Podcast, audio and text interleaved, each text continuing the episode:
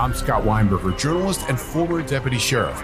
In my new podcast series, Cold Blooded, I'm embedded in the cold case investigation into the death of firefighter Billy Halpern. Experience this investigation in a truly unique way, untangling secrets that may reveal the answers to not only one case, but almost a dozen.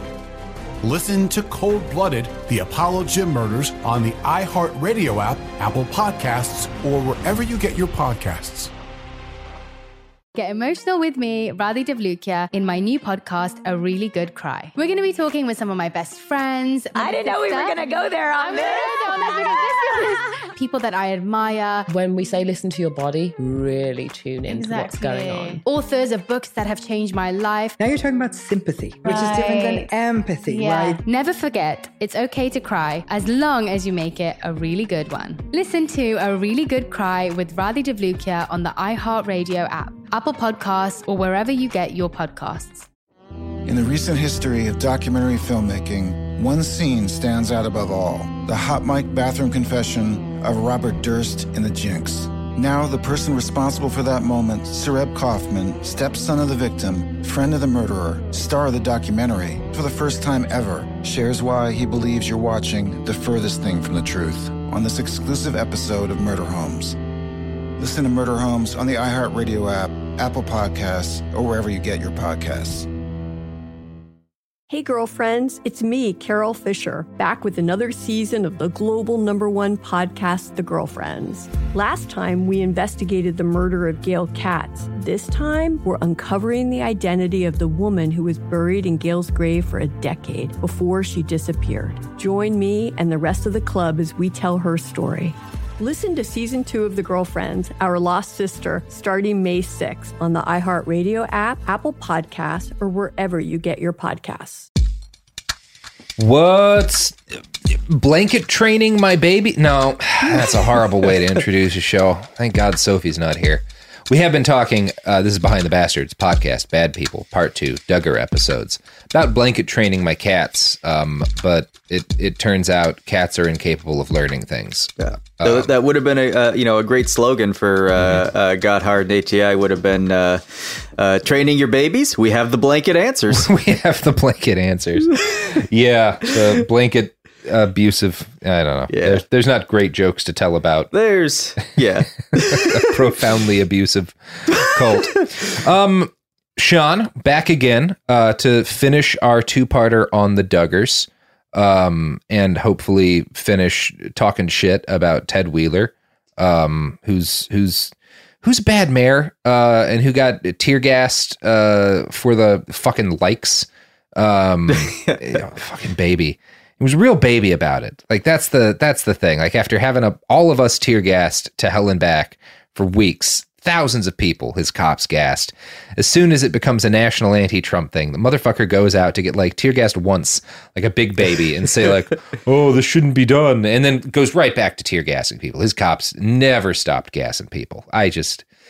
Anyway, Ted Wheeler sucks. Go to Total Recall PDX to help recall him.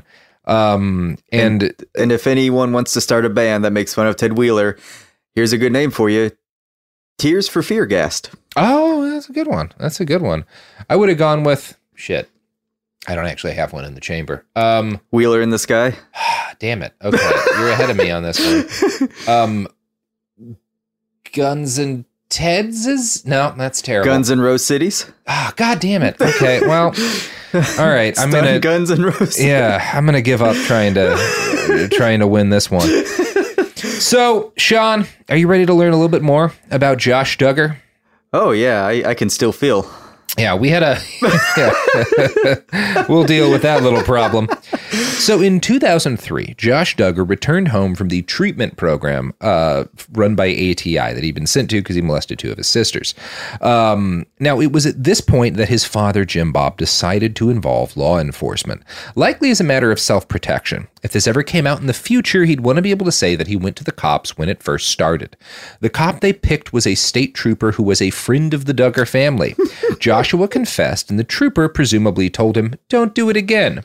Now, there's a federal law uh, that says that people who are like cops and teachers are what are called mandatory reporters. This means that if a child or anyone really reports child abuse to you, you have to report it to somebody. Like like somebody else in you have to escalate it up basically. Like you can't just be like yeah it sounds fucked up um like it's uh, you're committing a crime if you don't then go on to report it this is the case for teachers it's the case is it for health care I professionals was, I was gonna say it's like Yeah. to, to even go like to to see like how basic of a protect the children thing is. When we get an Amber Alert in the hospital, everyone that's an employee drops what they're doing and goes to doorways to make sure like if someone, you know, if if uh, like someone's trying to escape, like maybe the kid wander off, maybe someone like tried to steal a baby, that happens. Um, Wow. you yeah you there i mean there's there's news stories that come up every now and then like someone gets like either grief or they're having mental Yeah. issues and so they go and they try to get a baby um, right yeah and uh, yeah so but basically everyone has to drop what they're doing and go by like a public doorway check everyone that goes by like you got a backpack you got to you got to make sure like and that again that's that's we're not working directly we don't work directly with kids or not everyone is like i don't from doing like Yeah. cleaning and stuff like that but that's like everyone stop there's there's a child safety thing going mm-hmm. on Yeah, I mean that makes yeah. So it, this is again, as you're saying, like this is a really basic and Yeah. very like you are supposed to, if you are a mandatory reporter, take this very seriously. You can go to fucking prison if Yeah. you don't take it seriously. It's a big deal. Um, the state trooper did not report this to anybody. didn't didn't tell a soul. Uh, and the decision of a lawman to break the law in order to protect a child molester may seem confusing. If you don't know much about the cop in question, because this Oh. is this is supposed to be one of those things. Even all of my issues with the police, as a general rule, most people are like, well, but child molesters, like we can all agree, fuck those people, right? like it's supposed to be a thing that even very wildly opposed people are like, well, yeah, but like we we're all on the same page about this this issue, right? Um, not in this case. So he's more of a mentor in this case He's more of a mentor in this case. In 2007, four years after his conversation with Josh Duggar, Officer Joseph Hutchins pled guilty to eight felony counts of, quote, possessing visual or print medium depicting sexually explicit conduct involving a child. He was sentenced to five years in prison and served three. Hutchins was released from prison on good behavior in 2010, and then while still on parole, he was arrested again and charged with four counts of distribution, possession, or viewing of sexually explicit material involving a child. He was resentenced to 56 years in prison, where he is now and will probably die because even cop privilege has his limits. They did try to let him Yeah. out after three years, but he. well then it's i mean that's Yeah. just cruel 56 you know one more one more year could have gotten that heinz deal Ah, could have gotten yeah. that sponsorship because 57 Heinz is Heinz is very big in sponsoring child. Look, you I got, don't really. you, got, you got a 57 in front of anything. Heinz will throw some money throw at some you. money. That was it's gotten them in trouble a lot. It's you know, They should have rethought that idea. Yeah. in hindsight, So from 2005 on, the Duggars grew increasingly popular and relevant. The wild success of their and counting, because they changed the name. You know, a lot Yeah. more kids is like whatever and counting shows. We're just going to call it and counting. lost counting. Um, yeah, they were. This made them the single most popular public ministry for the Quiverful movement. They were never identified as being part of uh, such a movement on air, of course. Josh Duggar and continued to be a major part of the show because, again, nobody knew that he'd done this right outside of this small circle. His marriage was the focus of a special "Very Duggar" wedding episode. the births of his three children were also covered. Now, while the family was successful in covering up Josh's crimes. The crimes themselves continued. He molested at least three other minors, a total of five victims, um, during the early aughts. Um, and four of them were his sisters. One of them was a baby sister. We'll talk more about this. Uh, was a babysitter. We'll talk more about this later. But he has at least five child victims. Um, while the truth about Josh did not become widely known for years, there was, however, evidence of it if you knew where to look. In 2006, Oprah Winfrey booked Jim Bob and Michelle Duggar on her show. The whole family was flown to Chicago, taken out for expensive meals, and put up in hotels at Oprah's expense. This is the way Oprah does. Obviously, that's the way the show works. The episode never aired. And as best as I can determine, it seems that someone close to the family found out Josh's secret. There are claims, and it's kind of weird. We, I don't think we know exactly what happens, but like some family member like wrote, or someone close to the family wrote about what had happened on a note and like put it in a book, and someone else who was I think an associate found the book, a woman in her 60s. This person wrote a letter to Oprah uh, saying, like, hey, don't have Yeah. these people on your show. They're uh, kids a child molester and they're covering for P.S. him. I love the John Yeah. of God episode. Yes, I love the. You know, it's one of those things. Um, 99.9% of the time when Oprah comes up on one of these shows, we're Yeah. being very negative towards Yeah. her fact checking. This is not that kind of story. Yeah. Oprah does exactly the right thing in this situation, which is not a thing that happens often, but I, I will give credit where it's due here. They they handle it right. So because obviously Oprah has a an effectively infinite pile of money, Yeah. she set a team of people into investigating the manner, and again, a fairly rare example of journalistic integrity for the Oprah Winfrey show. They seem to have found some comments online repeating the allegations. Whatever they dug up concerned Oprah enough that she it seems that she reported them to the Arkansas State Police Child Protection Agency and the Washington County Child Protection Agency. She didn't just this the episodes Yeah. never aired. She didn't just cancel the episodes, but it seems that she reported the Duggars. Yeah. Um, which is the right thing to do. Um, That's always like the, the Yeah. heartbreaking thing for me with Oprah. It's like she's the stand-in for the gullibility of, of Yeah. America. They just I just want it to be true. This sounds so good. I want to feel good about it, and then it just stuff spins out, or she's like, oh, the, or she follows through. It's like, She did this time, and again, she's helped enable yeah, it's molesters and other situations. Um, unfortunately, but this time she did she did everything right, as far as I can Yeah. tell. As far as we know, she did Yeah. everything right.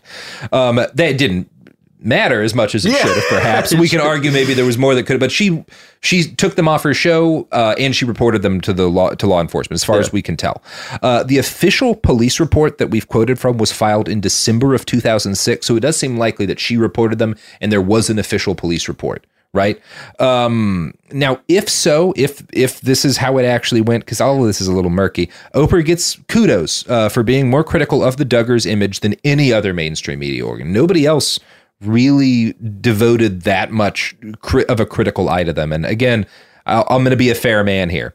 Now, in more recent years, once all this blew up, Gawker did a deep dive to see what allegations they could find online about Josh Duggar that might have been uh, floating around when the the Duggars were supposed to be on Oprah.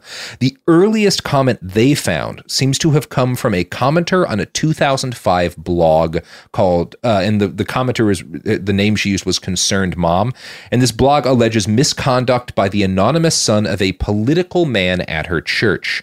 Quote. A few years ago, the men of the church were meeting after church to discuss my friend's teenage daughter's apparel. They felt like their blouses were too tight and they should bind their chests up more. Go figure. At the same time, the son of one of these political men was touching one of my friend's teenage daughters in a sexual way as she slept. This was found out and apologies were made, although the boy was tempted by the girl's tight blouse. The boy was sent to one of the training centers to be punished. My friends did not return to the home church for quite some time after this. At the same time, the boy mentioned earlier was betrothed to a girl in the group. Both were 14 at the time. The betrothal was broken up by the boy's actions. Just this last year, the family of the young man mentioned before was highlighted on the Discovery Channel. At the time, they had 14 children and were about to have another, and the mom was receiving a Mother of the Year award from our governor. Since that time, the same boy was betrothed again to the same girl. He was working very hard on a campaign for U.S. Senate for the girl's father. The father lost the campaign. He immediately began looking for sin in the camp, as that could be the only explanation for the loss. He found out that the young man betrothed to his daughter had committed sexual sins while on the campaign trail. The young man, now 16, was made to stand in front of the church and confess his sin. So again, she doesn't name the Duggars, but it's uh, there's Yeah. the only family with a Discovery Show, and there was another member of the church. I think Jim. Holt was his name, who was running for office, and and Josh because they wanted Josh to you know, Yeah. uh, in politics worked on the campaign. The campaign didn't go well, and they blamed it on the fact that everyone knew he was a fucking molester, and it only became a problem. When another man in the church couldn't didn't win elections, because then they Yeah. had to start looking for. We'll talk about more the, the the scriptural justifications for this, but basically there was sin in the camp, and that's that's when it became an actual problem for them that he was molesting kids. Typical guy getting mad at someone else when he couldn't get his election up. Am I uh, right? Ooh, that's that's that's that was a rough one. I'm not gonna lie to you, Sean. That was a rough one. Now, in order to understand why this fact, after again molesting kids, not a big Yeah. punishment. Yeah. it- sinning in a way that lost a political election to another prominent man in the church, that got him a significant punishment. And in order to understand why there's that kind of discrepancy, uh, why molesting kids does not earn you much of a punishment in this community, you have to understand what the Institute for Basic Life Principles calls the umbrella of protection. I'm going to quote from their own stupid website here. God given authorities can be considered umbrellas of protection. By honoring and submitting to authorities, you will receive the privileges of their protection, direction, and accountability. If you resist their instructions and move out from their jurisdictional care, you forfeit your place under their protection and face life's challenges and temptations on your own. The Institute goes on to state Under the overarching umbrella of His protection, God has established significant jurisdictional structures family, husbands and parents, government leaders, church leaders, elders, and other believers, and employers. Which there's a lot to talk about, like what that that's not great. So the way this works in practice is that if anything goes wrong in a child's life or with uh you you know someone's wife, it is because they were not properly submitting to authority and thus lost godly protection, the protection of God's umbrella. Likewise, the reason Jim or the reason this this other member of the church's campaign political campaign failed isn't that he was a bad candidate. It was that Josh Duggar sinned and opened up a hole in the umbrella that let Satan in. Basically, that's the that's that's the idea here. This not repeatedly molesting. Well, th- this was caused by him molesting his sisters, but the fact that it lo- lo- it, it damaged the umbrella of protection is why he got punished. Right? Yeah. that's what was actually bad about this. Now, the reason for this involves a few different factors. One, as I elaborated on earlier, is that men's sexual misdeeds are seen as fundamentally rooted in the behavior of the women they assault or molest. That's pretty fucked up, but the other factor here is arguably even worse. Under the fundamentalist doctrine the Duggars follow, the Gospel of Bill Gothard, all sexuality outside of procreative marital sex is a sin. Again, quiverful kids aren't allowed to date. They engage in something called courtship, which has very frustrating rules, and under which, if you're like holding hands before marriage, that is not okay. That's that is a serious sin, and in fact, is a sin on the same level as what Josh Duggar did to his his his siblings. Now, every interaction prior to marriage uh, between you know, male and female must be carefully chaperoned. Healthy exploration is not seen as something that exists. And when all sex and even like hand holding is equally taboo, when masturbation is the same as child molestation, there's no reason to punish a young man who molests his sisters more than a young man who finds a playboy in the woods, because the sin is the same, which is not great. Not great. I mean, it's kind of like how when you, you you attach these like draconian penalties to possession of large amounts of, of illegal drugs, there are people who be like, well, why shouldn't I just kill the cop or something who's trying to arrest me? Like it's a life in prison either way. I might as well try to get away, you know? Like it's this if you if you treat I don't know, it, it's it's not great. It it doesn't work well ever when you you do this. Well, it, and in the specific way, and what you, you've seen from the episodes, uh, is it creates an extremes on two ends. Where one, because everything is under the umbrella of sin, under of just like this just general sin outside of marriage, things that are super fucked up, like molestation, get uh, the the severity gets not treated seriously yeah. and the stuff like holding hands gets treated way too seriously Yep. and so then you get those those uh those kind of extremes where you have Josh Duggar molesting people and Mm-hmm. possibly that shoot that guy in Atlanta shooting up a spa. It comes from that saying it's it's one of those like kind of A total lack of proportion. total Yeah. lack of proportion. It's Yep. like throwing a bouncy ball into an empty room. You don't know where it's going to end up yeah, hitting. yeah, that's exactly right. Um, now, repeated studies have found that, that abstinence only approaches to sex education, um, and again, these are generally way less restrictive than quiverful sex ed. Just abstinence only is, a, is not the same as quiverful sex ed, but repeated studies have found that this attitude towards sex, just abstinence only programs, do not decrease sexual behaviors among kids, but do cause kids to engage in riskier sex because they lack the education to do it safely. It also robs kids of the vocabulary they need to adequately explain when something unacceptable has happened or been done to them. In her book, A Love That Multiplies, Michelle Duggar gives a story that her husband tells to their kids to explain the importance of purity. From this, we can get an idea of the kind of sex ed that the Duggar kids, both perpetrator Josh and his victims, benefited from. And this is Michelle Duggar's writing, so buckle in for some prose. Imagine that your parents are going to surprise you and give you a brand new bike for Christmas. Two weeks before Christmas, they buy your bike and hide it in the storage shed in the backyard. But then the boy next door sneaks into the shed and borrows your new bike. He stunt rides it up and down the back alley. On Christmas morning, your parents lead you out to the shed to reveal the special gift they bought for you. And as they open the door and say, Surprise, they're just as surprised as you are. You're all shocked to see that the bike looks like it's been thrown off a cliff. The front fender is missing, and the front tire is warped so it rubs on the frame. It's dirty, the paint is all scratched and chipped, and the seat has a big rip in it. It looks worse than something you would have bought at a garage sale. I'm sure you would still be grateful for the bike, and you would have fun riding it, but it won't be in the condition your parents had hoped and dreamed it would be when you received it. You would miss out on the a lot of on a lot of the enjoyment they meant for you to have. In the same way, we don't want any boy or girl to come and steal your purity. Pros, more like amateurs. Am I right? Yeah, I mean, because everyone will be an are- amateur because yeah. you don't know anything when you're married. But also, also, a little bit of shaming there. I mean, some people are into rip seats. I mean, come on. somebody people are into rip seats. Some people like you know mud on the on the tires. Some people like don't need a fender. Um, it's also you know not great. Uh, number one, one of the weird things about this is that for a, a community that like attacks the secular world as being like obsessed with sex and sexuality, they're completely reducing marriage to just fucking, to just virginity, right? As opposed to just like, well, uh, people tend to meet and get married and like life has already happened to them and you kind of take the person as they are and everything that's happened to them and that's part of if you're in love with someone what you love about them is the experiences they've had and the person it's made them and this is saying like no if they're used at all they're Yeah. not as good Well, and, and it's and it's a uh, and it's a warping of the experience of love because Yeah. the you know the the the idea and the the life experience and the joy of love is that the more you give, the more you have, and Yeah. this is saying that no, your love is a finite thing, Yep. and that any sort of usage of it takes away from it. Like uh, Yeah. it's like Donald Trump and his "I don't exercise because my body's a battery; it's going to run out." But It like, is like with, that, yeah. But, but with love, but with love and it, it's yeah i mean there's a lot that's wrong with it including the idea that like well it's actually like if your parents got you a bike uh but it by the time it was in the shed because it got re- rode so much uh other kids came in and upgraded the bike uh, and it was a much better bike because people had realized, oh, you actually need these new wheels to like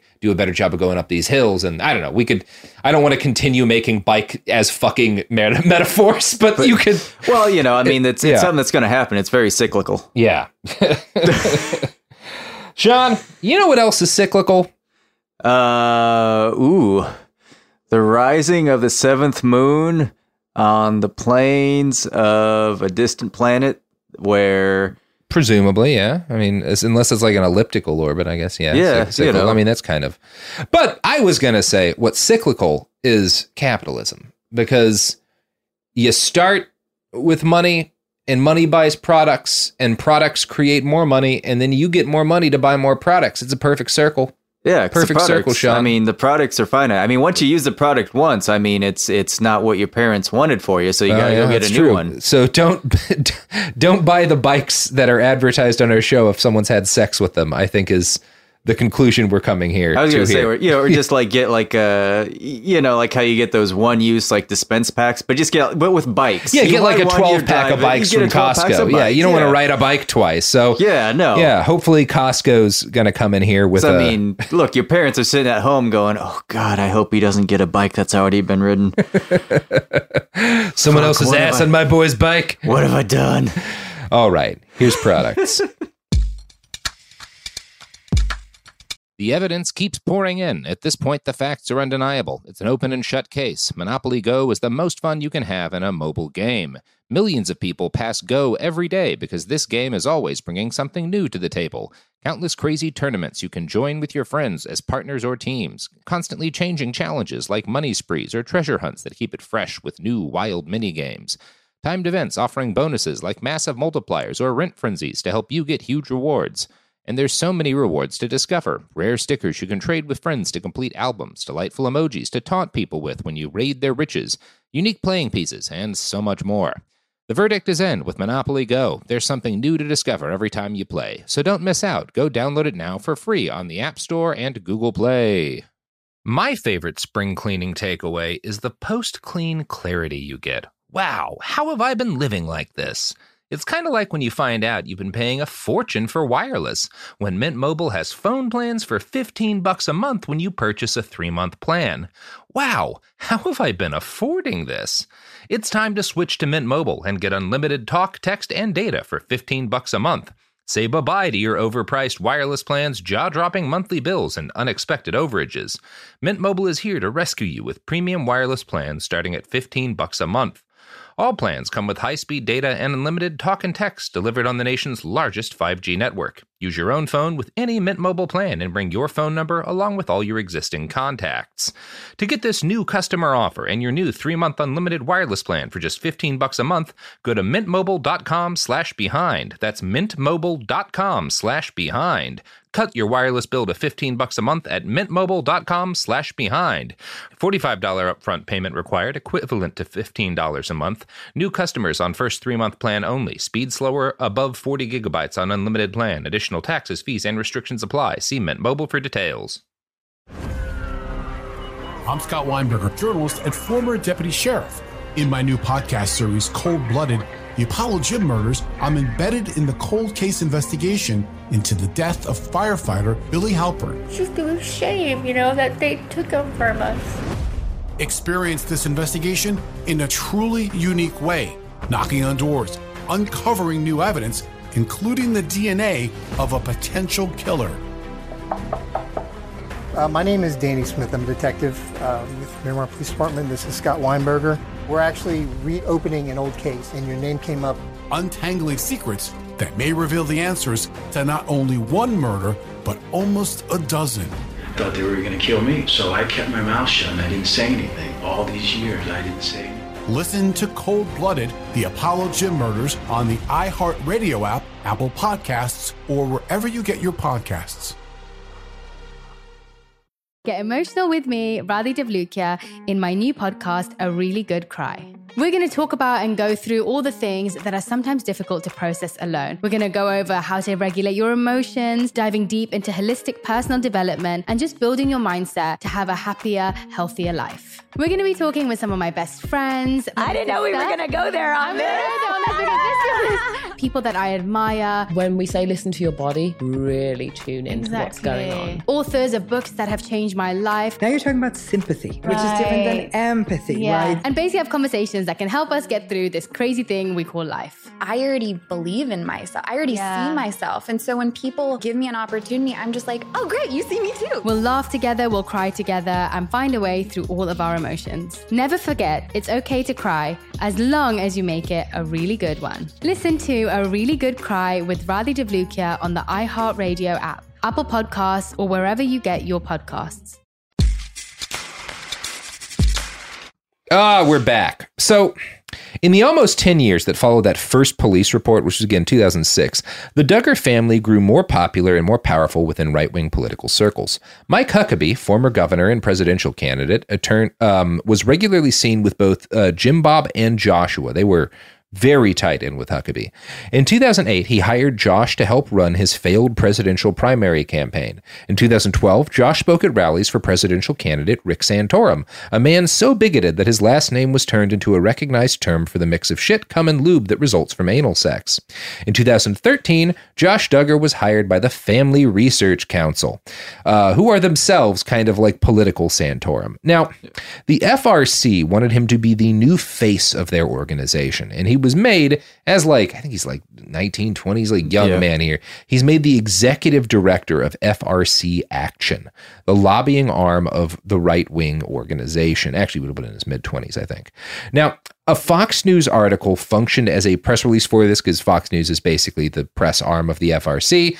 Uh, and in that article, they wrote, quote, The FRC's political platforms include firm stances against abortion and same-sex marriage. Josh and his wife Anna have been an inspiration to millions of Americans who regularly turn in to see the Duggar family show. And all of us at FRC and FRC Action have long appreciated their commitment to the pro-family movement. FRC Action President Tony Perkins said in a statement, We welcome him to the FRC Action team and look forward to taking taking our grassroots outreach to the next level.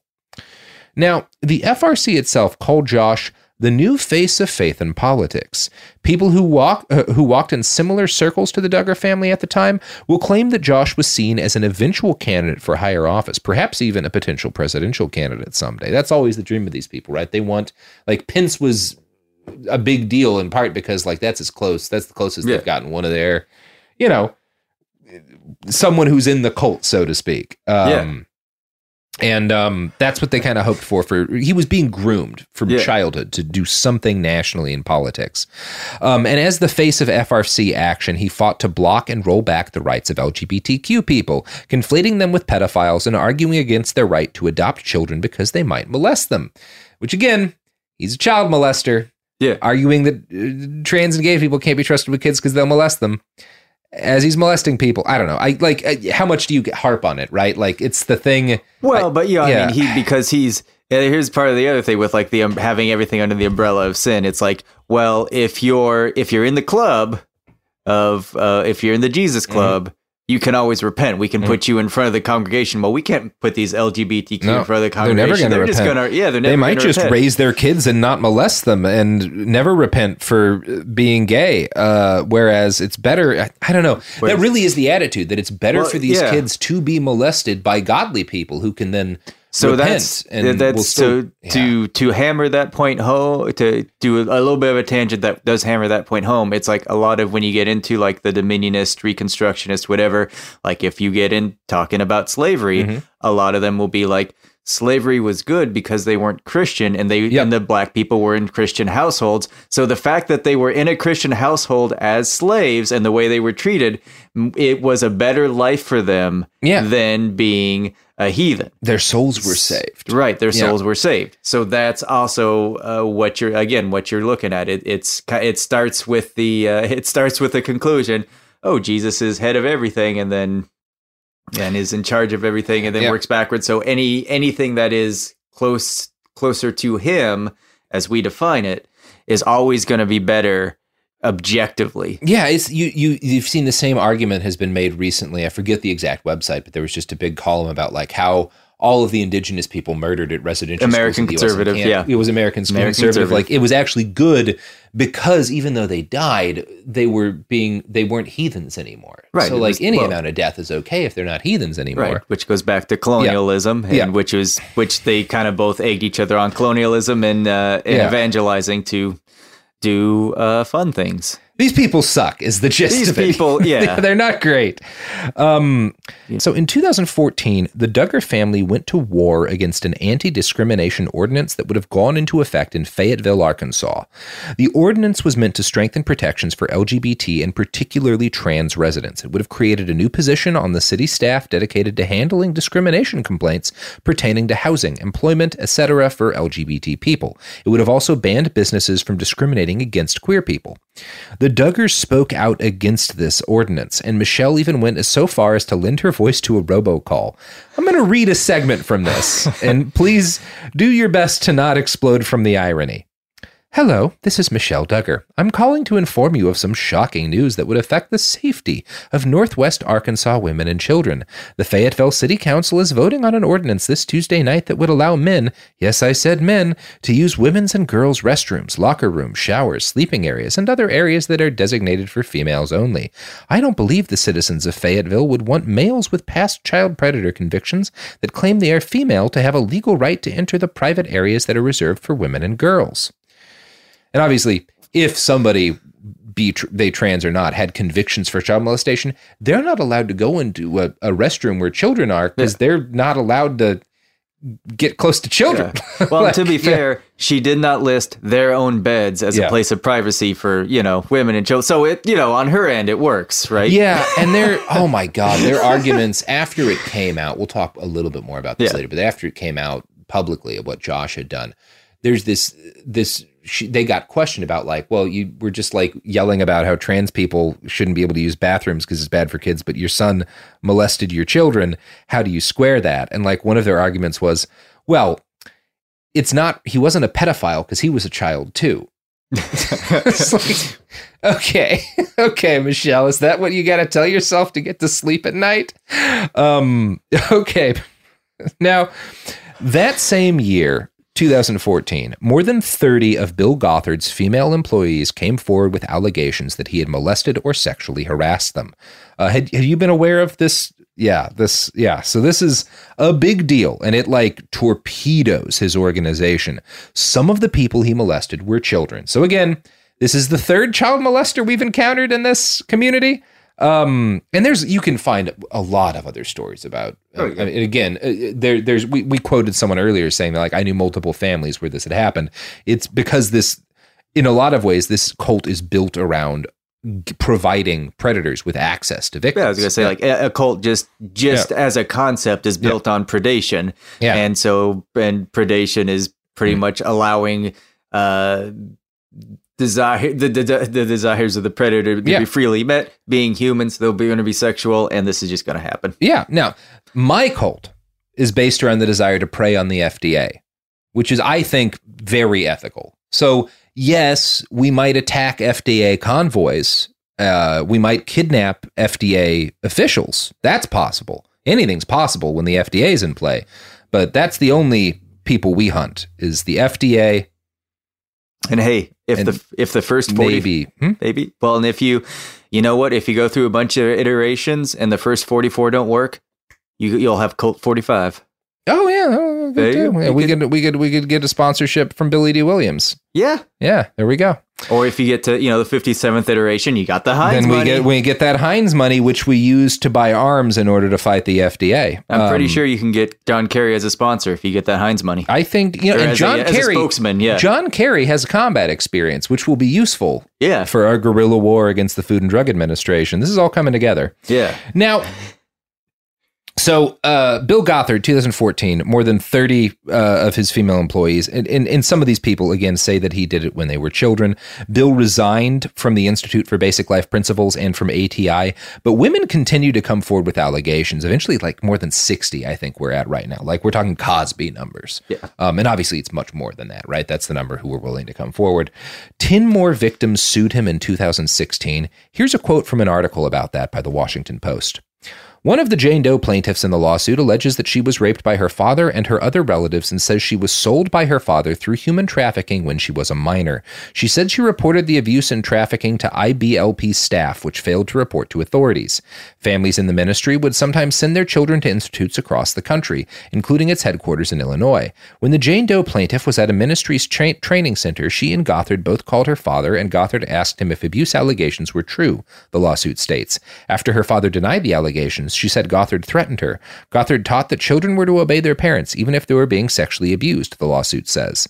The Jane Doe then alleges that Gothard had sexual intercourse with her without her consent, saying she notified IBLP of the rape through an email in 2013. She alleges that an IBLP employed counselor also raped her in his office at an IBLP training center in Indianapolis. David Gibbs III, the plaintiff's lawyer, said that she is not sure how old she was at the time of the alleged rapes, but was likely around 17 or 18 years old. Again, these kids don't have documents a lot of the Yeah. time. Another woman in the lawsuit, Ruth Copley Berger, who was the adopted daughter of the counselor in question, alleges that her father sexually molested her. I'm reading this very unpleasant to that's it's fucking endemic. It is Yeah. all over. And I have never heard any allegations about Jim Bob this way, but it is a lot of the patriarchs Oh, yeah. that are involved in this. It is fucking everywhere in this cult. Um, it's not cool and good. It's it's really not cool and good. But you know, thankfully, this is the only large religious-based organization where that has ever happened. Yes, no other church has done anything like this. Fact- it's not like when you claim that there's a hierarchy that gives certain people more access to God, they will use that perceived moral authority to prey on people. Yeah, It's That's- that's, never happened another time. There, there is. There, in fact, there's a giant banner outside the Mm-hmm. uh, head of the archdiocese in Boston, molestation free since 1 AD. That's That's- it's, that's it's right. Their, that's their code. the famously never been involved in any horrible i don't you know one of the things i've always been interested in i'm again not not a religious person um but i i'm there's a, a a pretty fascinating history of catholic anarchism and and and christian anarchism in general that is based in a lot a lot of what it's based around is this idea idea that like well every time you set up a hierarchy that gives cert- that pre- presupposes certain people are closer to god than others it seems to be a nightmare Mayor, yeah. yeah that leads to death and molestation and war um, perhaps that should never be the case which i also think i don't know not a bible expert but seems Well, like jesus it's would have been more on board with Yeah, well, just like let's try something different. It's it's, it's the fr- the most frustrating thing is the lack of acknowledgement that it's that being at a specific place in a specific hierarchy, regardless of what you think that Mm-hmm. means, somehow makes you, uh, in a way, less human as far as not being susceptible to abusing that position. Yeah. And it's just, it's kind of like, well, no, that's, you have to, that's, you know, there's, yeah. And it, Yeah. it always, and you always see like there's just a, it's lack of transparency is Yep. how is the first wall to go up. Yep. Uh, because it's, yeah. Yeah, it's a bummer. Um, so at this point in U.S. history, it should be clear that any moral crusaders who base a lot of their arguments on the idea that trans or gay people are threats to children, as a general rule, these people are either harming kids themselves or enabling other people who are harming kids. It's just such a consistent thing. Um, not 100%, but a lot of the people who do that kind of shit. And the rank hypocrisy, and the, and the rank hypocrisy of the Duggar clan goes further than that. Well, they kept their mouths fucking shut about Bill Gothard in the wake of his fall from grace. They'd been doing that for years because their job was to subtly influence people towards fundamentalism without scaring him off. So it's not like they had been super public about Bill, but he, he, he they never like, I don't, I don't have any real faith in the idea that they've uh, disavowed this guy either. Right. Now- it's well, it's like they're they're they're the Tom Cruise to his yeah to his his Miscavige. Miscavige. Yeah. Now, Josh, the face of the Family Research Council and the last best ho- hope of heavenly rule on earth, spent his entire time as a family values lobbyist as a paid member of the website Ashley Madison. Now, if you don't recall, Ashley Madison was basically, a, it may still exist, was a dating app for married people who wanted to cheat on their spouses uh, that eventually got all of its data leaked and hilarity ensued.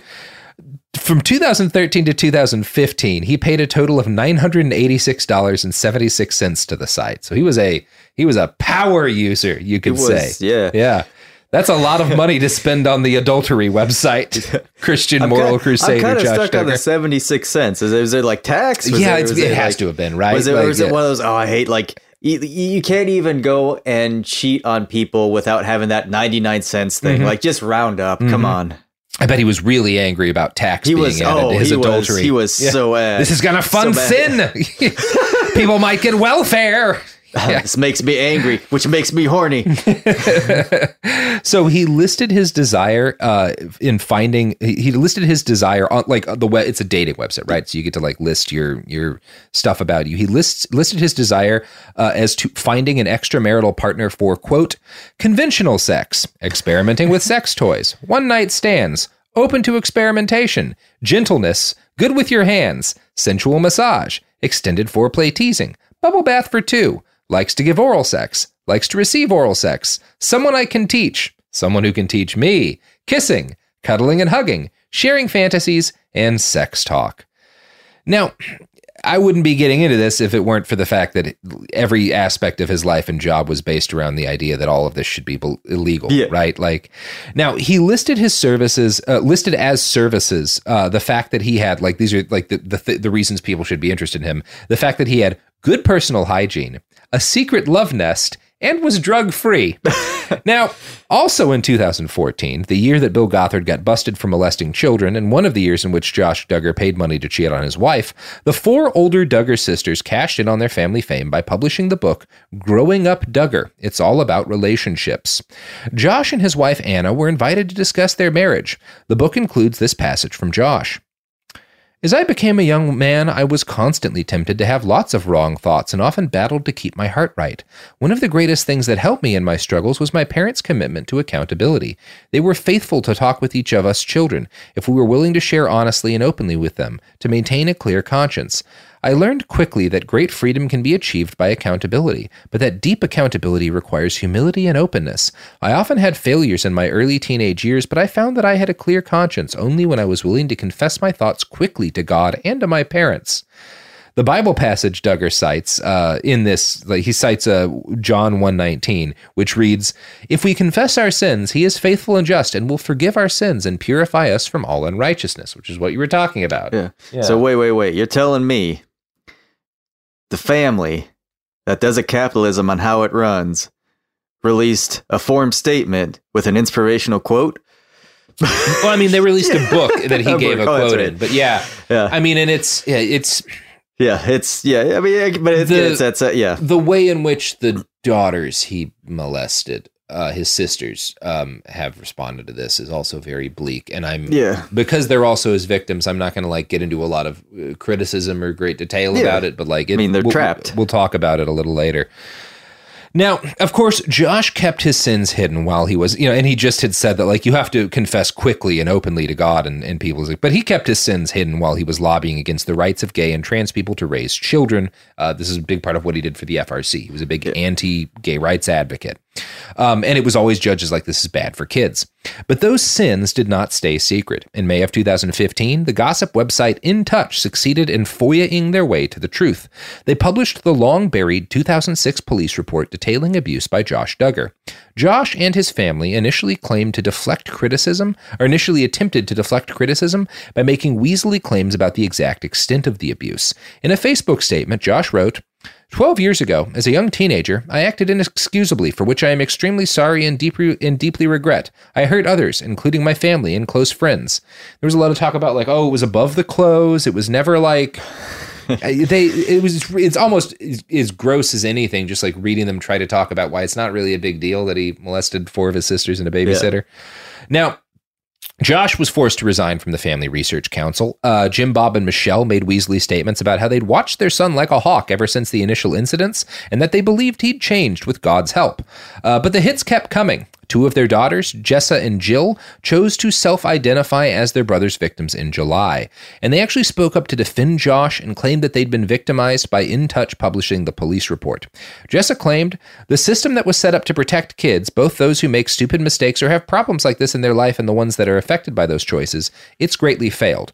I don't agree with them on this. And again, I'm not going to like morally go after them for defending Josh because whatever they they have to live in this, but it, I don't think In Touch did anything wrong. They did not publish any names. Yeah. They did not say, here's who he molested. They published that this guy was a sexual predator who was not punished and who had a very public position claiming to defend Yeah. children. That's in the public interest. Oh, yeah. I'm sorry, but it is. Like, yeah, it, but it, it just sounds like it's yeah. what it's that kind of like with you hmm, with the uh kind of that cold atmosphere there's that kind of uh sometimes literal and this figurative bunker mentality where it's like yeah there's problems in here but they're supposed to be just in here and so you kind of you Yeah. you put a you put a unified front and attack the Yeah. out there Yep, yep. That's exactly what's and it's you know you also you get into this. There's this. There are cases. There have always been of people who of children who are molested and do not see what was done to them as bad. And I, I guess a, good a public example would be you have a couple of different rock stars who had sex with groupies who were 14, 15, 16, right? A number of those women Or grew younger. up and were like, "I'm fine with it. It was a good experience." It's still rape. Yeah. It's still like even if, and I'm I'm I- I'm not going to say like I, they should be more. Tra- obviously, if that happens to you and you feel you don't feel traumatized, that's good. I, I get it's always Yeah. better to not feel traumatized, but like that person, that is still statutory rape. That's Yeah. not acceptable That's- behavior. Well, it's it's, it's the Yeah. the it's the power dynamic that's Yeah.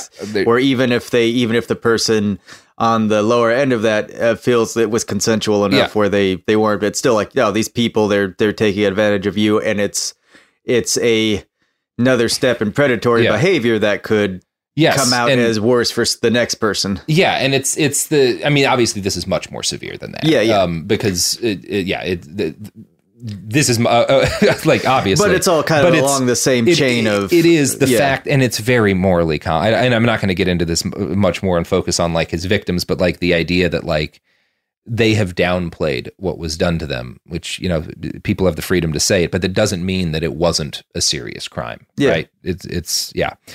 Um, but you know what is a serious crime? Not buying these products Not and buying these products and services. That's right. That's right. Jesus Christ. Okay. Well,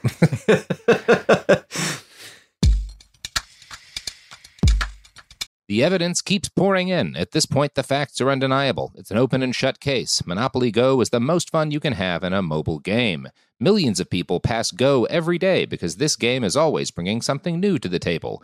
Countless crazy tournaments you can join with your friends as partners or teams. Constantly changing challenges like money sprees or treasure hunts that keep it fresh with new wild mini games. Timed events offering bonuses like massive multipliers or rent frenzies to help you get huge rewards. And there's so many rewards to discover rare stickers you can trade with friends to complete albums, delightful emojis to taunt people with when you raid their riches, unique playing pieces, and so much more. The verdict is in with Monopoly Go. There's something new to discover every time you play. So don't miss out. Go download it now for free on the App Store and Google Play. I'm Scott Weinberger, journalist and former deputy sheriff. In my new podcast series, Cold Blooded The Apollo Gym Murders, I'm embedded in the cold case investigation into the death of firefighter Billy Halpern. It's just a shame, you know, that they took him from us. Experience this investigation in a truly unique way, knocking on doors, uncovering new evidence, including the DNA of a potential killer. Uh, my name is Danny Smith. I'm a detective uh, with Miramar Police Department. This is Scott Weinberger. We're actually reopening an old case, and your name came up. Untangling secrets that may reveal the answers to not only one murder, but almost a dozen. Thought they were going to kill me, so I kept my mouth shut and I didn't say anything. All these years, I didn't say anything. Listen to Cold Blooded, the Apollo Gym Murders on the iHeartRadio app, Apple Podcasts, or wherever you get your podcasts. Get emotional with me, Radhi Devlukia, in my new podcast, A Really Good Cry. We're going to talk about and go through all the things that are sometimes difficult to process alone. We're going to go over how to regulate your emotions, diving deep into holistic personal development, and just building your mindset to have a happier, healthier life. We're going to be talking with some of my best friends. I didn't know we were going to go there on this. People that I admire. When we say listen to your body, really tune into what's going on. Authors of books that have changed my life. Now you're talking about sympathy, which is different than empathy, Yeah. right? And basically have conversations that can help us get through this crazy thing we call life. I already believe in myself. I already Yeah. see myself. And so when people give me an opportunity, I'm just like, oh, great, you see me too. We'll laugh together, we'll cry together, and find a way through all of our emotions. Never forget, it's okay to cry as long as you make it a really good one. Listen to A Really Good Cry with Radhi Devlukia on the iHeartRadio app, Apple Podcasts, or wherever you get your podcasts. Are you ready to fight back against crime? Hi, guys. Nancy Grace here, host of podcast Crime Stories with Nancy Grace. I've dedicated my life to fighting crime and helping crime victims. For a decade, I prosecuted violent felonies, personally investigating, prosecuting, and covering literally thousands of cases. It's so easy to think it will never happen to me or my family, but that is simply not true. Every day on Crime Stories with Nancy Grace, we shine a light on unsolved homicides, heat up cold cases, and help find missing people, especially children. We speak with family members, investigators, CSI, reporters, and experts in every field. Every day is a mission. Every day is a chance to stop crime and keep one more person safe. Listen to Crime Stories with Nancy Grace on the iHeartRadio app, Apple Podcasts, or wherever you get your podcast. Ah, we're back. So, right. Um, so Josh's sisters kind of came to his defense. Um, they argued that the charges against their bro- that their brother was a pedophile and a child molester were quote so overboard and a lie. Uh, one argument the Duggar parents made was that since the abuse occurred while he was also a child, he can't have been a child molester or a pedophile. We'll put a pin in that for right now. It's worth noting that two other Duggar sisters were molested by Josh. Again, it started with two, and I don't know the exact time frame, but four sisters. Um, at least one was molested after Jim and Bob Duggar, Jim Bob and Michelle became aware of the abuse. Another victim of Josh was a non-family member who worked as a babysitter for the family when she was a teenager. I have not found a lot of details about this case. The Duggar family repeatedly stated their belief that their TV show would not need to be canceled as a result of these revelations. Yeah. On Well, we July- have, it was like 2006 was when Oprah kind of figured stuff out. Yeah. So you kind of have that as far as like a timeline. Yeah, yeah. yeah. So before that, It, se- it seems likely that it was like 2003 to which- 2006 yeah, was kind of if when he was born in 88, it's that's 15 to Yeah. 18. Yeah, exactly. Um, on July 16th, though, TLC permanently canceled 19 Kids and Counting. Some Republicans who's po- who'd posed with members of the family, like Marco Rubio, slinked off into the background and tried just not to make a statement on the matter.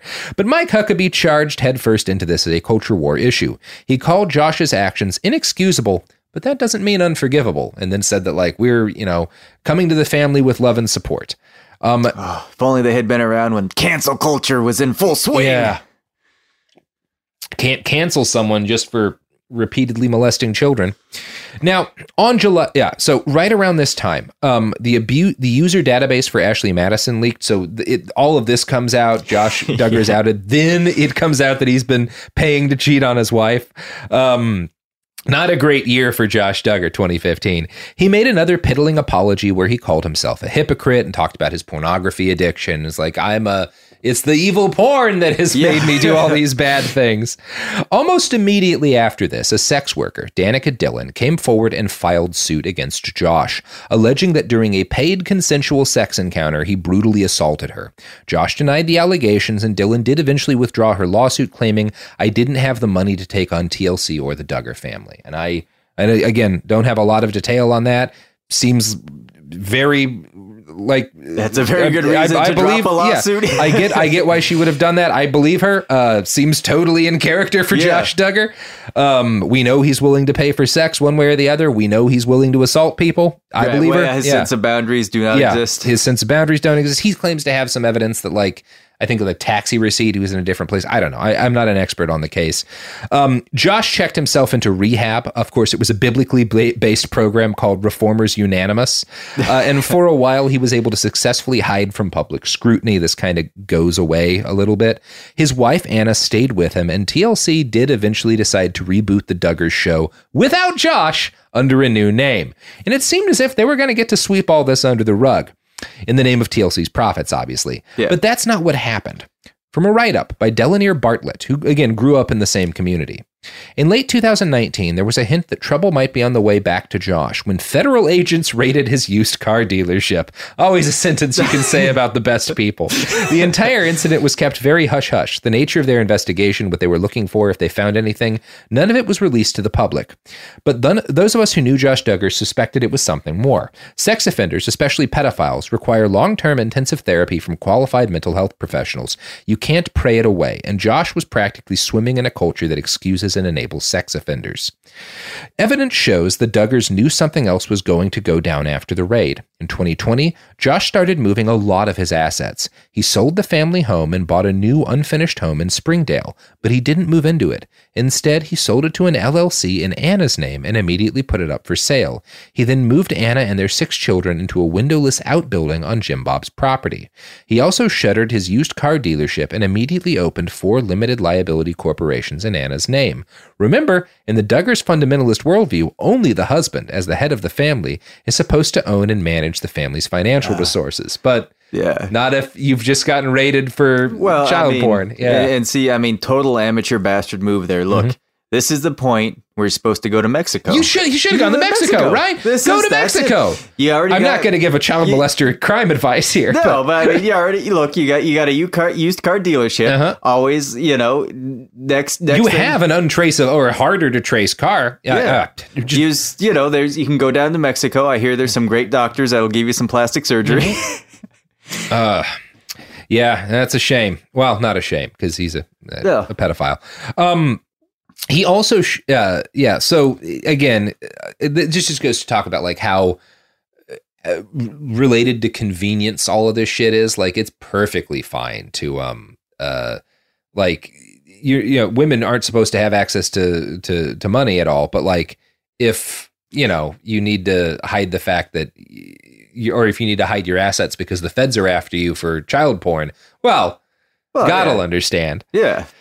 Now we have more le- recently learned what the feds were after were uh, like after on this raid. So there's this raid in 2019, but they don't say you know th- they're the feds. They're not going to say what anything is about until they're done like building their case. That's the way that kind of stuff tends to work. Um, and of course, we now know that he was raided because Josh was viewing and downloading child pornography. He absolutely is a pedophile and a rather extreme one based on the evidence we have. The Homeland Security special agent who examined Josh's computer described what he found there as, quote, in the top five of the worst of the worst that I've ever had to examine.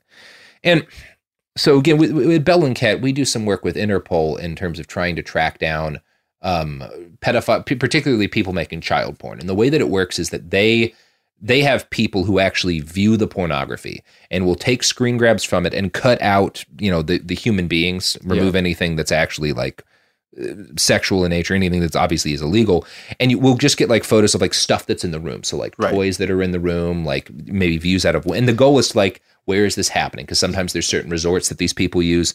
Um, is this the same person in this other video? And, well, we, you don't. You never see the people. You don't see but it's people. like here's a toy. Oh, I mean, like, maybe like we if can there was, find if there was like not not the person involved in the act, but like if you see someone, yeah, yeah. any anything that might help you that, yeah, track, track down, down, details around it, um, and it's it's very complicated and painstaking work. Um, but the worst work is the people, and it's a very small number of people who are actually viewing the original pornography, which is you have individuals like that who are in law enforcement both federal and kind of internationally. And i think there's also there are certain like researchers and journalists who can there's like ways to get legal approval to like analyze certain porn and like that kind of work is the worst thing I can imagine doing yeah. because like they have to look at the uned like the, the, child abuse videos. Um, I can't imagine a more difficult or traumatizing job. And a guy whose job is to do that says, Josh Duggar's porn stash is like one of the worst things I've, I've seen, seen, in my yeah. career looking at child pornography. Yeah. Which is a statement. yeah, yeah. That's, I mean, it's, oh, yeah, it's any of that. Cause like I've, uh, I actually, it's about a decade ago now, I was on a, a grand jury. Mm. Which is, if people aren't familiar with that, there's you get you get jury duty. You're yeah. on a case. Mm-hmm. Grand jury duty is where you have you four weeks. It's a nine to five in a room, and you see a bunch of and, and the prosecutors bring evidence and you kind of give a yes or no vote to whether it goes to trial. Yeah, right. Uh, and we, I was in Multnomah County. It was the, I forget which number it was, but we had cases where it was involved like child abuse, sexual abuse, and the kids had to come in and be witnesses. And Oof. they, we had, and we had people that work specifically just with them and yeah. with the stuff that they have to deal with coming in and helping them through it. And it was just all so just incredibly tense and fraught. Yeah. And to just, be in any part of that, especially the part where you see the the trauma happening in real time. Uh, yeah, that's yeah. I mean, it's there's um that whole the the the legal framework set up to deal with all of that all of those kind of cases is is yeah. um very interesting in a lot of ways. I, I yeah. interviewed a guy when I was working for Cracked years ago whose side job was so obviously when children are molested, they're going to need to talk to some give yeah. statements to law enforcement, right? Which means ideally, if you're trying to do this in the most ethical way, because cops don't normally talk to children about stuff like that, no. you want to train them, right? Yeah. And you don't want to train them on children because you don't want to like have a kid come in. You don't want to learn on the job with that sort of thing. Because yeah. it's already traumatizing for the kids. So there are actors, generally adult actors who look much younger, who train in how to mimic being a molested child and will train yeah. like federal agents and stuff to interrogate not interrogate that's wrong but to interview children yeah. who have been uh, victims of sex like it's oh, there's I mean, a lot of work yeah. that goes into trying to protect kids as much as possible within what is already a nightmare for them. Well, but, um, but what's the worst that can happen? Like a satanic panic or something? Like nah. Um, and if anyone is uh, super bummed out by what we just talked about, go to Bellingcat and look up uh, WhatsApp uh, flashcard or oh, flashcard God, app yeah. nuclear secrets for the nuclear it's secrets amazing. article. Yeah, that all of the guys. so yeah, we did an article recently. I had no involvement in it, uh, which uh, you know it was people who were much better journalists than me. But yeah, they found that like all of the people guarding our nuclear secrets had like been using public flashcard apps. You could search them and find like code phrases to like get onto well, nuclear weapons sites. It was like a place in oh, like Eastern God. Europe that yeah, yeah. was never a confirmed yep, nuclear yep, site. Yeah, there's a lot. yeah, it's very funny.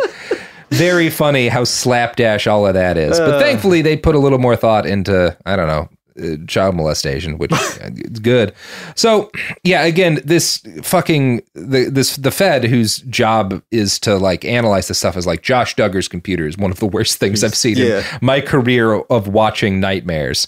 Um, the agent stated that he found multiple images on Josh's computer depicting sex abuse with children from 12 to 18 months old.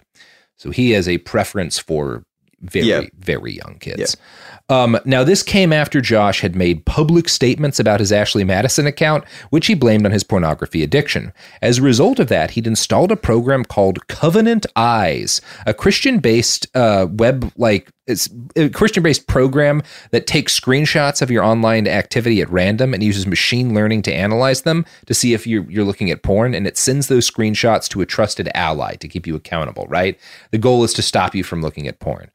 Now, Covenant Eyes apparently did not detect Duggar's prolific child porn browsing because he'd installed Tor and was using he was he was yeah obviously like the dark web is where you go for that Yeah, shit yeah. right you want to buy drugs you want to hire a hitman who's actually a Fed or you want to find child pornography that's what the dark web is for Yeah. um and yeah so presumably that's how he found his porn Josh was charged with just a lot of federal crimes, a, a whole bunch of federal crimes. He currently faces up to 40 years in federal prison. The U.S. District Judge who handled his detention hearing said that he could not return home to live with his wife and children for reasons that I shouldn't need to explain. now, the cult being the cult, Josh is still their special boy, and his crimes are obviously the fault of Satan and probably those sinful children. As a result, his community leapt into action to defend him while expressly ignoring the interests of vulnerable people who weren't Josh Duggar. They found another quiverful couple, couple Maria and LaCount Reber, and convinced LaCount that they should put Josh up while his trial went on. LaCount told the judge their home would be good for Josh because it doesn't have Wi Fi or children. But of course, the story behind this was much more fucked up than was initially reported. From a write up by Jessica Lea on the website churchleaders.com, Josh Duggar's father, Jim Bob Duggar, called people in his church to see if any would be custodians for his son when Josh was released on bail. Jim Bob found a man willing to take Josh in. Except that man's wife teaches piano lessons to children, and she was not comfortable having Josh home with her all day because she would be alone with him while her husband was at work. That didn't matter to the husband, however. She has to find a new place to teach all those children because her husband wants Josh to live with them. That's a quote from a member of the community. Yeah. Now, well, you know, if he hadn't been rearrested, he would have been. They would have sent him to live with that trooper. Mm-hmm. Well, he's in prison. yeah, like, if he if he hadn't been, He will be soon, maybe. Yeah. So Maria Reber has said that she is uncomfortable being alone with Josh Duggar and is also uncomfortable with her with her 22 year old daughter being alone with him. However, at Wednesday's hearing, Reber testified, "My husband has made the decision, and I'm here to support that decision." Healthy shit. Healthy shit. Now, in the reaction to Josh Duggar's charges, we see more evidence of women in his community supporting him at a cost to their own safety. And again, these women are victims. I'm not like criticizing for them, but it's this is what's happening. They Right, are it's- mortgaging their own safety and the safety of their family Well, members yeah, yeah, to protect this man. you know, can keep in mind too, like they're in they're under the same value Mm-hmm. system where, like, yeah, he did this, but you know, like, I held hands with some, you know, yeah, like, yeah. it's- I, it's- I, I looked it- at a man when I was yeah. out in You- town recently. Yeah, have both that same. We're none yeah, of us is perfect. Yeah, you he molested multiple yeah. children. One time, I looked at Kurt Russell in a movie and thought he was hot. Yeah. Equal crimes, which Yeah. they kind of are. But also, you know that that Yeah. again that tension of like, oh well, the, the civil authority or uh, the government has civil authority over Mm-hmm. a few things, and then everything else is under God. And while this is a family matter, so it's under God, so we're going to be a united front. To, Yep. Yeah. Yeah. God, it's not great. so the write-up I just quoted cites Rachel Denhollander at several points. She's uh, sorry that and that was sorry, it wasn't a member of the community that was quoted there. It was Rachel Denhollander. Well, it kind of is. So Rachel Denhollander is best known as the first woman to speak out and file a police report against USA Gymnastics team doctor Larry Nassar, one of the most prolific child abusers in the history of child abuse. Yeah. Um, she says she was groomed for the abuse she received by Nassar because she was molested as a child in an evangelical church. She She was disgusted to see Maria Reber being pushed to accept a child molester into her home. Quote, Every single family who takes piano from her and the wife herself has to uproot their routine, livelihood, and the child's musical education because Josh. Everyone is expected to bear the cost, except Josh, and the wife's own very reasonable fears about being alone all day with a man who enjoys the sexual torture of toddlers didn't matter to the husband either. The men in the situation are the leaders making the decisions while the women are expected to submit. She also provides what I think is a realistic explanation for why Ann Duggar, Josh's wife, has stood by her husband for so long, even after getting uncontrovertible, incontrovertible evidence that he is not safe to be around their children. Quote, Denhollander sees, sees Anna Duggar's silence about her husband's sexual proclivities as symptomatic of certain evangelical teachings about the proper role of wives. Denhollander referenced several concepts promoted in some conservative circles, including the complementarian teaching that wives need to respect and submit to their husbands. Some conservative Christians emphasize the idea that God hates divorce so much that they encourage women to stay in abusive situations and it is not unusual for Christian women to be taught that they are responsible for men's lust. If they are married, women are encouraged to make sure to have regular sex with their husbands so that the men will not be unfaithful. Anna certainly couldn't tell anyone because that would not be respectful, said Denhollander. That's how we counsel wives in these marriages, but she was certainly taught to have sex more to fix it. Her own mother in law wrote blog articles that said as much. TLC at least canceled Counting On in June of 2021 after 11 seasons on the air. They claimed that it was important to give the Duggar family the opportunity to address their situation privately, as if the family had not been given ample opportunity to address the situation privately in the more than 10 years between the first allegations and the widespread reporting on Josh's behavior. Uh, hey, yeah, you, uh, you remember when we all thought Honey Boo Boo was the worst thing on TV? yeah, Jesus Christ. I mean, yeah, this was always was great, you Yeah, know, but like, uh, it's like, oh yeah, It's- no, that's what we were. That's what we looked at. that's what people were freaking out about. This was just sitting there the whole time. Well, Sean, how do you feel? Did you get? Do you feel good about this two-parter? oh yeah, I mean, it's. I feel good that it's out there now. It's it's uh, like I said, it's uh, I feel like it's this the people and some of the in the depth is it's something that comes up more in people that are kind of more versed in the communities, and so it's good to have it, you know, out there and to have other people kind of look at or be aware of these communities, especially because you know, again, in that kind of like you brought up like the people that are under the umbrella of authority employers people this and that you you know it's it seems like a maybe like a this isn't just like an off-road into some little group it's like this is this comes back to climate change because you have people that either their their their concern is the end of the world either to prepare it or that it's coming so they don't really care what shape the planet's in. Yep. Uh, the employer God'll fix it all Yeah, if we just fix uh, we all. have to focus on doing all this moral stuff, uh, we can't getting be everybody. yeah yeah. the way we recycle or treat the uh, environment with our waste has nothing is is fine because we're a successful company so we're clearly blessed by god Yeah. that's uh you know it's uh just wanted to that may seem like a tangent but there's just there's all these things that Oh, are yeah. that are very real to people who may not feel they have any sort of connection to what's what Yeah. happened in this story that's like well no this is this, This- the, this the came out- thinking yeah. that leads to this leads to a lot of other problems that we have Yeah. because this specific religious idea ideology. And obviously quiverful is kind of a more extreme expression of it but the thoughts behind it are incredibly mainstream. Yeah.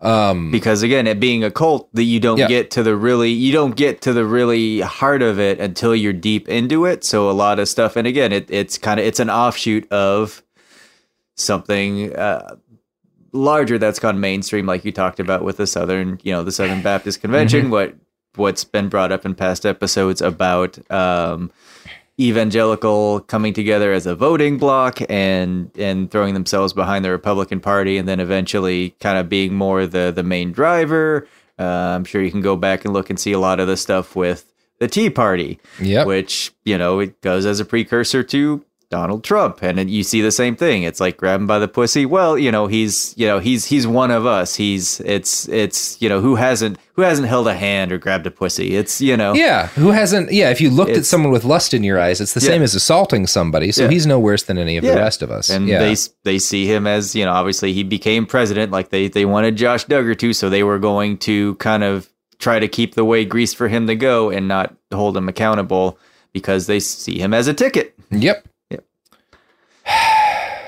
Well, Sean, this has been bleak, but important. I'm glad Yeah. that you picked this subject. I'd been wanting again. I'd been meaning to kind of d- to deal with this at some point because it turns out we actually have some of the same friends who have gotten involved in aspects of this, and And I've seen people Yeah. like over the years kind of feel like they they kind of being more if tending to be conservative and religious tend to slip into it. There's kind of uh and it's and it's not necessarily that all religion or conservatives necessarily lead to that. There's actually I've seen a lot of it's yeah, there's a lot of the great reporting on this has been done by other Christian, even evangelical news sources who are very critical of this and are very Yeah. critical of like Bill Gothard and the abuse in that chunk of the community. This isn't a problem with Christianity. This is a problem with. I mean, it's a problem with human beings Yeah. and the way religion generally works. I mean, it's a it's a it's a deeper pro. It's not just an. It's not like the specific it's- issue isn't Christianity. The specific issue is how people abuse each other and use systems, including religious systems, to abuse each other. right But it's like, to to be to be really clear and to also kind of again Yeah. bring people in who maybe not from as familiar on the religious side more on the secular side you know think about uh this is going to hurt but think about bill maher for a second and you know the whole like the kind of along that lines of where it's like oh religion you're just taking shots at religion Mhm. religion is the problem if religion went away, uh, all the problems would be solved. Blah, that kind of that kind Mhm. of thinking or posturing. It's like, well, yeah, people uh, kill each, like there's deaths after sporting events when the team won. Yeah. like burning cars and flipping. Like people are gonna be people. It's it, the the the it's it's it's Christianity gets not singled out, but it is looked at mainly because of the power structure that it has within this country. Puts it right at the heart of a lot of the things I going mean, on. and it's it's power and structures of power and hierarchy that always are what enables the abuse, whatever form Yeah. it takes. Because again, if you want to talk about, and I think people, you know, and I, I had my angry atheist years, but I think one of the ways in which people go wrong is thinking that it's something inherent to religion, Yeah. when it's something that's inherent to power. Because, for example, the the fucking uh, we've done a, a number of episodes on um uh, NXIVM, you know, Yeah. that uh, that horrible cult, which was very much based in like these uh, evolved and, and scientific attitudes. You know, that's at least the, the way they framed it. It was not like supposed to be a religious cult as it was supposed to be as much of like a it was it was a it was a rape cult for the NPR set, Yeah. you know? Like that was the way it was framed. It's just anytime you give people these positions of power where you're investing them with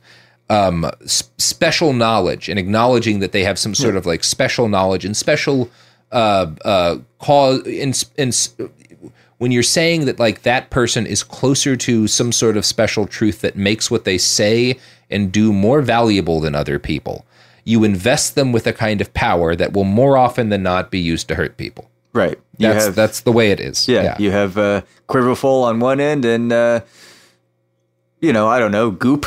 yeah, Goop, NXIVM. Um, I mean, it, I, yeah. Again, and uh, there's an element of this that's uh, like this isn't all cult behavior. Yeah. because I don't think I don't know if I'd call Goop a cult, but Goop. No, yeah. a number of the things that are toxic about Goop are also things that are toxic about toxic about cults. In the same way that like a number of things that make you a successful stand-up comedian could also make you a good cult leader because Yeah. certain these are these are patterns that can be and there yeah i don't know this is this is more of a discussion than i, I want to get into right now but there's a lot that gets into why cult, cults are deeper than religion Yeah. cults are about some things very hardwired in the human mind. Um, and i don't think that that hierarchy is hardwired. It's not even hardwired is the wrong way to put it. Um, we have been abusing each other using systems of power for you know 10,000ish years if not much longer. Um, and there's a reason why and it's because our brains are vulnerable to that in the same way that certain people's brains are you know vulnerable to heroin or alcohol or whatever everyone's brains are vulnerable to cults It just depends on f- finding the right cult. Um, and it's my, I think the reason that Christian cults are much more dangerous is in our societies because they have so much more political power, because they're so much more mainstream that it makes it easier to hide, right? Because a lot of i- i- NXIVM gets busted up much quicker than Bill Gothard does, you know? Um, but that's not anything inherent to religion. That's something inherent to the level of power we give that specific it's- religion it's- in our society. Yeah. It's more under an accepted umbrella. Yeah. Yeah, back to umbrellas. So Sean, you wanna you wanna plug anything before we uh Uh, yeah, I got uh, me personally. I don't have like on myself. I don't do much on social media. Uh, couple things I would like to plug that are just near and dear to me. Aside from you know Ted Wheeler, uh, recalling Ted Wheeler, totalrecallpdx.com. There is a place in down by Los Angeles. It's LA Guinea Pig Rescue. Uh, it can be laguineapigrescue.com. Uh, and they have like a YouTube channel. I have uh, I have had four guinea pigs. I still have three with me. Um, they're they're sweet little creatures. Uh, they uh, there's a thing they do called popcorning. It's like uh, they get super excited. It's like a full body joygasm Oh, babies. and uh, it's one of those things where it's like with that and i've had hamsters too there's this people kind of think it's like oh it's it's a starter pet like because it's uh, they're gentle or easy enough a kid can take care of them it's like no they're still complex creatures with big personalities and specific needs so la guinea pig rescue oh, so kids get them and then can't Yeah. take yeah, So, it's the turtle problem all over again. Yeah. Yeah. and they have like one thing that people don't always realize with guinea pigs is they are unlike hamsters where you can have them by themselves and they do their own little thing. Guinea pigs are very social creatures to the point where there are there are laws in uh, at least Belgium and Switzerland that like pet stores have to sell them in pairs Oh, that's because they get very very depressed Aw. if they're by themselves. Yeah, my Um, kittens came in a pair and I would never split them up. and you know it's like they have to and there's also you have to make sure they're bonding and this Mm-hmm. and that but anyway they do la guinea pig rescue does it's like 2000 to 2500 uh, adoptions a year uh, right now they're in a bit of a struggle because they just rescued almost 200 guinea pigs Ooh, was this like a pandemic? in- a lot of people. It was in NorCal, Northern California. I want to say it was like someone that was like raising guinea pigs to feed to pythons, or they were, Oh, or it was well, like as okay. food, but you know, I mean, but, or- pythons or they, need food, yeah. right, or they were like hoarding them or whatever, but they Yeah. weren't taking care of They them, were not so they properly were caring for them. and yeah. so and, and to the point where there's um, a lot of them are special needs. Um, some may never be adopted, and Yeah. they'll just be ta- they'll make sure they're taken care of for the rest of their lives. But you know, it's like because they when they're smushed together, they were given the wrong food, so like their messed up teeth, they their their eyes missing because they get Oh, fights, and it's it's really bad. Um, so, what is this place called again? L.A. Guinea Pig LA Rescue. Guinea Pig Rescue. Well, So if you're please help out the LA Guinea Pig Rescue. Yeah, yeah. that's Uh, cause. And like I said, there's video videos on uh, that they have a YouTube channel, and even if you're not, you know, in the LA area, because you can volunteer and help Yeah. out there, even if you don't like aren't able to, you know, send a couple bucks to help them, just looking at the videos or like if you're gonna get a guinea pig like looking at these because they're there to because they want the animals to live their best lives yeah. so uh just informing yourself and being prepared and taking care of of of of the animals it's kind of like you saw with the pandemic people got a lot of dogs and put them Yep. back it's there's this i mean people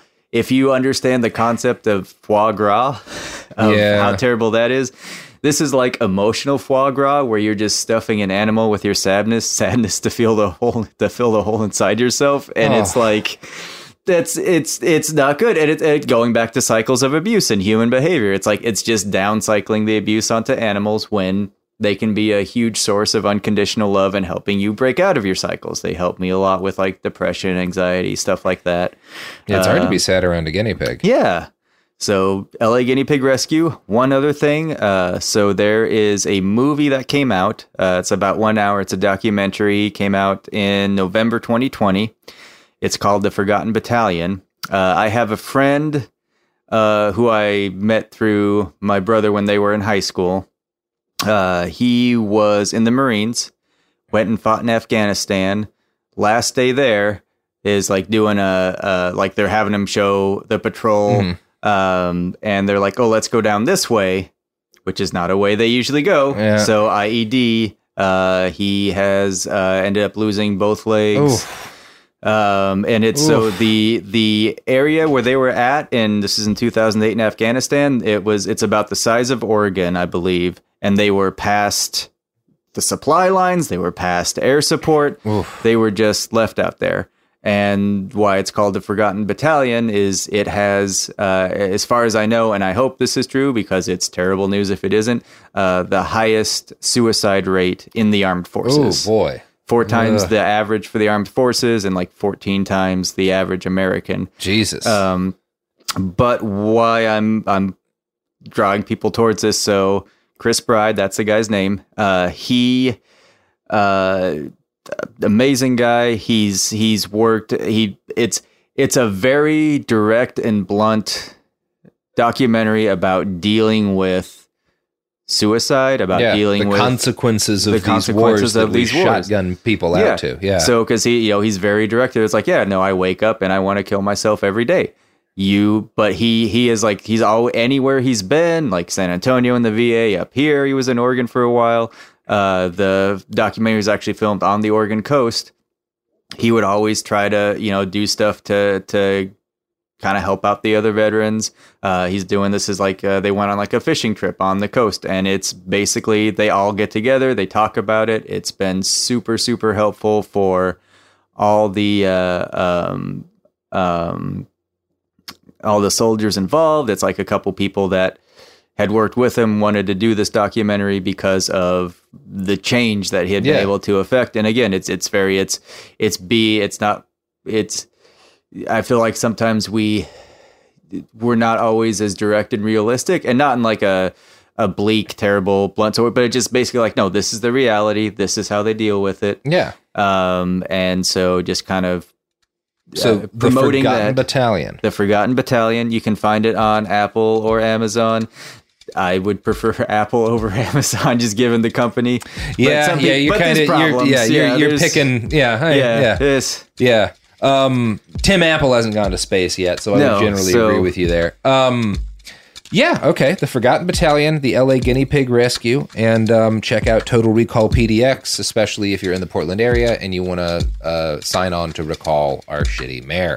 Um, Sean, thank you so much, both Yeah. for your donation, uh, for the episode idea, and for uh, helping me make bring it to life. Bring the Frankenstein monster of sadness. Yeah. All right. Well, that is an episode. Bam. I'm Scott Weinberger, journalist and former deputy sheriff. In my new podcast series Cold Blooded, I'm embedded in the cold case investigation into the death of firefighter Billy Halpern. Experience this investigation in a truly unique way, untangling secrets that may reveal the answers to not only one case, but almost a dozen. Listen to Cold Blooded, the Apollo Gym Murders on the iHeartRadio app, Apple Podcasts, or wherever you get your podcasts. Get emotional with me, Radhi Devlukia, in my new podcast, A Really Good Cry. We're going to be talking with some of my best friends. I didn't know we were gonna go there on I'm this. gonna go there on this. People that I admire. When we say listen to your body, really tune into what's going on. Authors of books that have changed my life. Now you're talking about sympathy, which is different than empathy, Yeah. right? Never forget, it's okay to cry as long as you make it a really good one. Listen to A Really Good Cry with Radhi Devlukia on the iHeartRadio app, Apple Podcasts, or wherever you get your podcasts. In the recent history of documentary filmmaking, one scene stands out above all the hot mic bathroom confession of Robert Durst in The Jinx. Now, the person responsible for that moment, Sareb Kaufman, stepson of the victim, friend of the murderer, star of the documentary, for the first time ever, shares why he believes you're watching the furthest thing from the truth on this exclusive episode of Murder Homes. Listen to Murder Homes on the iHeartRadio app, Apple Podcasts, or wherever you get your podcasts. Hey, girlfriends, it's me, Carole Fisher, back with another season of the global number one podcast, The Girlfriends. Last time, we investigated the murder of Gail Katz. This time, we're uncovering the identity of the woman who was buried in Gail's grave for a decade before she disappeared. Join me and the rest of the club as we tell her story. Listen to season two of The Girlfriends, Our Lost Sister, starting May 6th on the iHeartRadio app, Apple Podcasts, or wherever you get your podcasts.